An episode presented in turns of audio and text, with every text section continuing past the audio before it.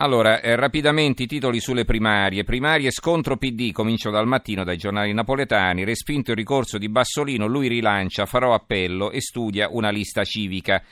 Ci sono due interviste, una a Bassolino, io senza il partito, tanti mi spingono, l'ex sindaco da Roma, gravi ingerenze, chiedo rispetto per Napoli, perché? Perché Bassolino pensa di eh, candidarsi a dispetto del PD, quindi immaginate una lista alternativa al PD guidata da Bassolino e insomma darebbe non poco fastidio al Partito Democratico. E poi un'intervista a Luigi Berlinguer. La questione morale c'è tutta e si vede, manca un profilo etico da Napoli, brutto segnale. Il Roma eh, di Napoli sempre, Bassolino PD guerra totale, rigettato il ricorso sulle primarie, Tonino potrebbe candidarsi contro il partito. L'ex governatore propone appello e forse un ricorso alla giustizia civile, ma già pensa a proprie liste. Il quotidiano nazionale, il giorno della nazione, il resto del Carlino, rissa PD, la furia di Renzi, primari avvelenati, il leader della minoranza, chi rema contro è fuori dal partito, Napoli, buoni benzina in cambio di voti, quindi non un euro, buoni benzina. A Milano il caso Balzani. L'apertura della Repubblica, resa dei conti PD, Bassolino attacca. La stampa di taglio centrale, Renzi sfugge al caso primario, Napoli respinto il ricorso di Bassolino, a Roma il caos schede bianche, il segretario del PD non interviene. L'ex sindaco tentato dallo strappo, ma la Valente prova a ricucire. L'apertura della stampa invece è un'altra, allarme migranti, vertice al Quirinale. Il te- governo teme 140.000 arrivi in Puglia dopo il blocco dei confini in Slovenia, Croazia e Macedonia. Il Sole 24 Ore, primaria a Napoli, no PD a Bassolino e l'ex sindaco pensa a una sua lista, il messaggero, schede gonfiate, colpa nostra, questo su Roma naturalmente, il giornale, il PD nel panico legalizza i brogli e poi su Bertolaso c'è il fondo di Alessandro Sallusti, il caso capitale, tutto quello che Salvini non dice. Eh, ve lo riassumo rapidamente, eh, Salvini non vuole Bertolaso, scelto da Berlusconi come candidato del centro-destra unito e quindi l'articolo si snoda un po', un po' su questa falsariga. Perché Salvini non vuole Bertolaso? Perché ha detto quella frase sui Rom? Eh, Sallusti non ci crede, dice che c'è dell'altro. E allora alla fine conclude: è legittimo che Salvino pensi, se lo pensa, di proiettare se stesso e la Lega su orizzonti diversi e inediti, ma dubito che ci siano molti più elettori dei suoi attuali disposti a seguirlo in avventure spericolate. Tante volte la fretta è cattiva consigliere, in politica puoi sbagliare tante cose, ma non i tempi.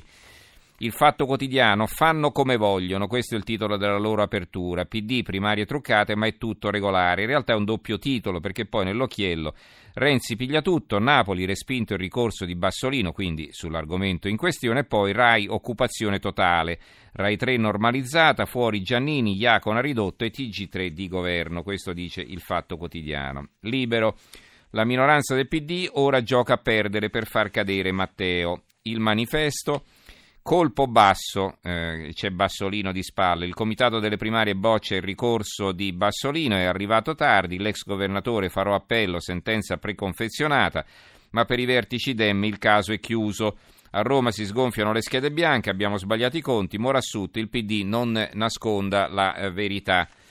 L'unità Bassolino no al ricorso e Bersani torna all'attacco, Napoli l'ex sindaco verdetto preconfezionato, eh, Guerini basta polemiche, ehm, il tempo, ora c'è la prova, le primarie sono taroccate, eh, Marchini una farsa, i gazebo della destra, l'opinione Bassolino truffato e mazziato, il PD Campano respinge in tutta fretta il ricorso presentato dall'ex sindaco contro i presunti brogli che gli avrebbero impedito di vincere le primarie e provoca una spaccatura che potrebbe avere effetti devastanti sulla sinistra napoletana. Rapidamente altri eh, titoli in ordine sparso.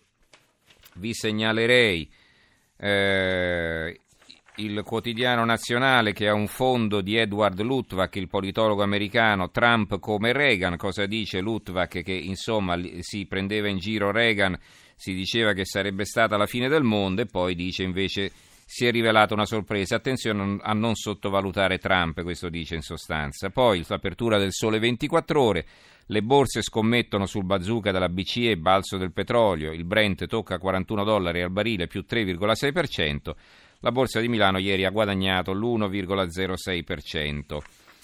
E poi ancora l'apertura di libero, le banche alzano i tassi, ecco come pagare meno, nonostante l'Euribor scenda, i prestiti diventano più cari, ormai si viaggia verso il 3%, ma è ancora possibile spuntare finanziamenti a poco più dell'1%, guida per non sbagliare.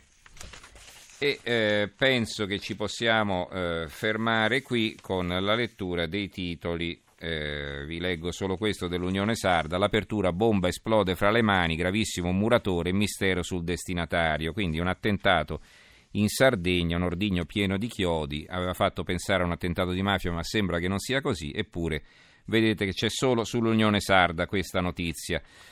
Va bene, ci fermiamo qui. Eh, ringrazio in regia Gianni Grimaldi, il tecnico Fernando Conti, Giorgio Allegretti, Carmelo Lazzaro e Giovanni Sperandeo in redazione. Do la linea ora al giornale radio delle due che sarà condotto da Alberico Giostra e noi ci risentiamo domani sera. Grazie a tutti per averci seguito e buonanotte.